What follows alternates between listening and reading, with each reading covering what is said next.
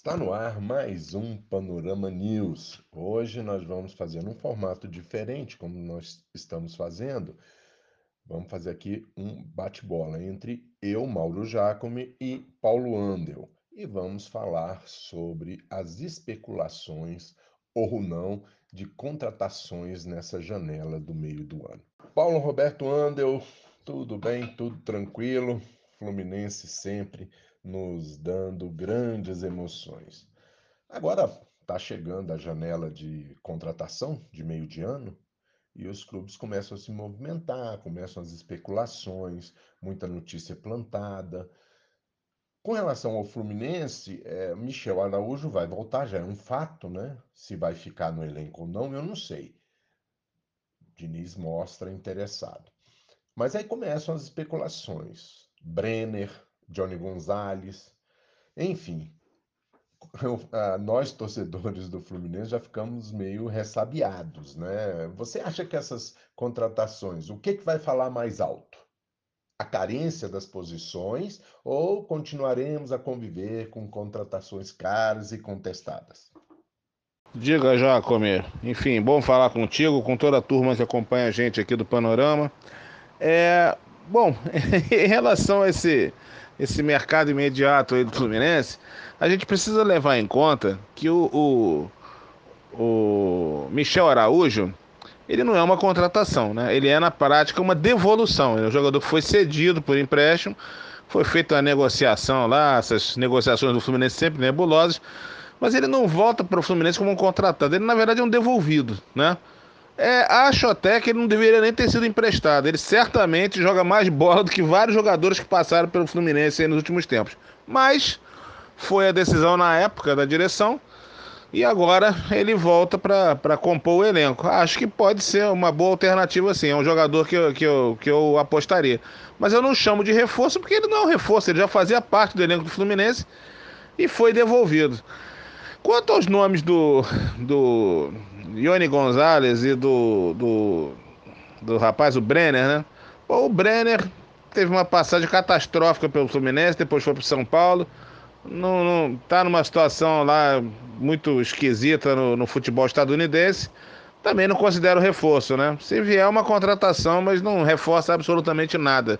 E o Ione Gonzalez, ele teve uma passagem até digna pelo Fluminense. Uma coisa que eu gostei na época é de que, mesmo ele já fechado com, com outro clube, na época era o Corinthians, né? Ele jogou as últimas partidas do campeonato, na época ele disputou o Fluminense, com muita dedicação, com muita garra, enfim. Mas eu também não considero exatamente um reforço, porque é um jogador que já veio, teve uma passagem razoável, mas não brilhou, né? Então, reforço é quando você traz jogadores que são melhores do que aqueles que você já tem e que você conta, né, para para você prolongar uma temporada, para você buscar títulos, enfim. Então eu não vejo essas características nem no Brenner, nem no Ione Gonzalez. Focando nesses, nessas duas especulações, o Brenner e o Johnny Gonzalez, que é o que está saindo na imprensa neste momento, né? É, você vê algum sentido técnico para trazê-los de volta? Ou é mais uma questão de negociação com o empresário e empurrar jogadores no Fluminense, como tem acontecido por algum tempo, jogadores que não trouxeram nenhuma, nenhum acréscimo com relação à qualidade do time e são caros e além de ser caros, onera a folha e impede que jogadores da base subam. Você vê esse sentido técnico, repetindo a pergunta? Quanto à questão do sentido técnico, sinceramente não. O que eu acho que deve ter é sempre acordos, desacordos, alinhamentos feitos com empresários, muitas vezes são credores do Fluminense. E aí o Fluminense vive num, num, num eterno cheque especial e às vezes é obrigado até a digerir pratos que não tem vontade de consumir. Né? Não digo que especificamente seja no caso desses jogadores, mas há muitos outros, há uma lista enorme para ser dita aí. Então não dá para dizer que é reforço. O torcedor, é, enfim, mais apaixonado, ele fala: reforço, reforço não. Reforço é jogador que vem para ser titular, que vem para melhorar a posição e não para disputar ou compor elenco. Às vezes nem isso, né? Tem casos de jogadores que são contratados que mal jogam. Enfim, acho que nesses dois casos não, não, não tem nenhuma. Não, não há nada do ponto de vista do sentido técnico. Agora falando pelo lado das carências, quais as posições que você acha que o Fluminense precisa para ter um elenco mais competitivo na Copa do Brasil, Campeonato Brasileiro e até pensando também longo prazo, 2023? Olha, Jacome, apesar de ter feito várias contratações nos últimos anos, algumas delas que beiram a, a, ao extraterrestre, o Fluminense reconhecidamente não tem jogadores para laterais. E isso é uma, é, é uma situação crônica e problemática porque atrapalha a mudança do paradigma de jogo, atrapalha a tomada de decisão, é, obriga determinadas improvisações que o, o, até o próprio Fernando Diniz tem tentado fazer e que não vão dar certo, como é o caso do Iago, não vai dar certo como lateral esquerdo, não deu como direito. Enfim, essa precariedade das laterais é algo que mais me chama a atenção, é, porque dificulta muito. Hoje em dia, no futebol moderno, você não pode jogar sem a lateral, sem o, sem o, sem o ala, sem o jogador que faz a, a, a, a parte do lado de campo, né? E o Fluminense se encontra numa situação muito precária há bastante tempo. Ainda que no elenco atual, eu diria o seguinte: dos três, para dizer dos três jogadores que hoje ocupam a vaga na lateral esquerda, o jogador que talvez pudesse até ser titular, não porque tenha grande mérito, mas também porque não chega a comprometer, é o Marlon, né? É, o Marlon, estranhamente, o Marlon já tem anos de Fluminense, já foi sacado do time, jogado, devolvido várias vezes. E, enfim, o Marlon é um jogador mediano. Assim, os outros dois jogadores, honestamente, o Pineda chega a ser até constrangedor, porque ele tem que virar toda hora para mexer com o pé direito.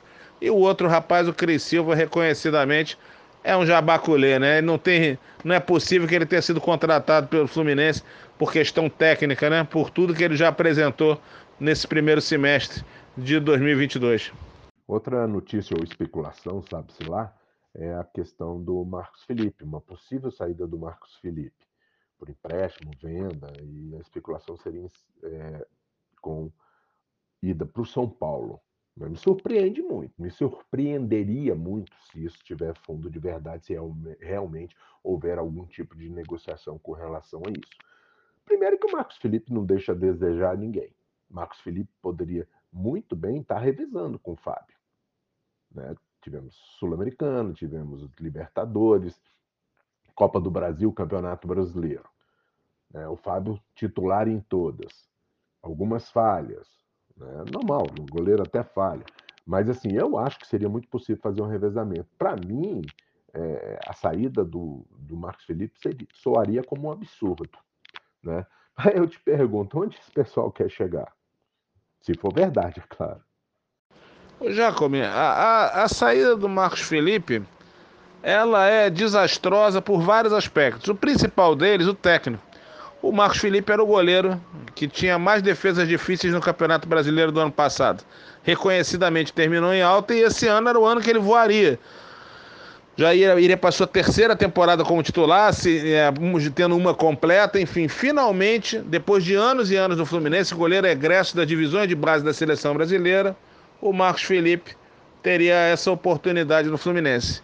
Mas não aconteceu porque a última hora decidiu-se trazer o Fábio, né?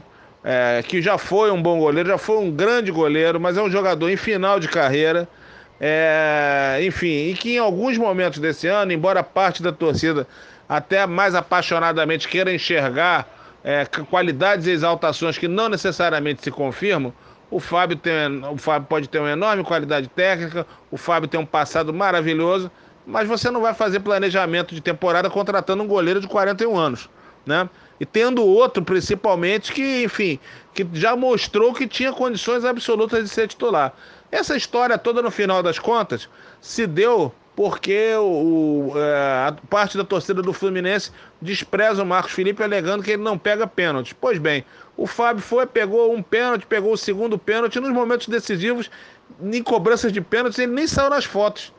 É, então, assim, e, e, e, tem uma, uma outra questão também. Mais uma vez, eu não quero pessoalizar, não tenho nada contra a figura do Fábio. Reconheço que ele foi um senhor goleiro. Agora, no futebol profissional não faz sentido você barrar um jogador de 25, 26 anos que está se encaminhando para se firmar na carreira com qualidade para trazer um veterano de 41 que não tinha nenhuma ligação com o clube, enfim, que, aliás, a principal ligação que ele passou a ter é ser agenciado pelo Francis Melo, o amigo do Fred. É, então, é, é, é, uma situação desastrosa. O Marcos Felipe está há anos no clube. Basta a gente olhar nos últimos anos a quantidade de goleiros que passaram pelo Fluminense, vários medíocres.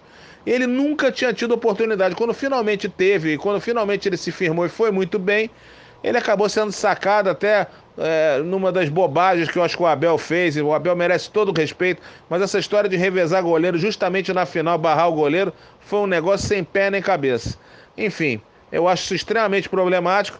E se o Fluminense perder esse goleiro, é, que eu considero um dos melhores, desde os anos 80, daqueles foram formados nas divisões de base do clube, não falo de contratações, é, acho que vai ser, vai ser um tremendo prejuízo para o Fluminense que as pessoas talvez só percebam lá na frente. Chegamos ao fim de mais um Panorama News. Hoje, batendo a bola, eu, Mauro Jacome e Paulo Roberto Ando falando de contratações, de especulações. E o Panorama News volta a qualquer momento com novas informações. Até lá. E desculpem aí com relação à voz, mas a gripe me pegou e dor de garganta, tá difícil de falar.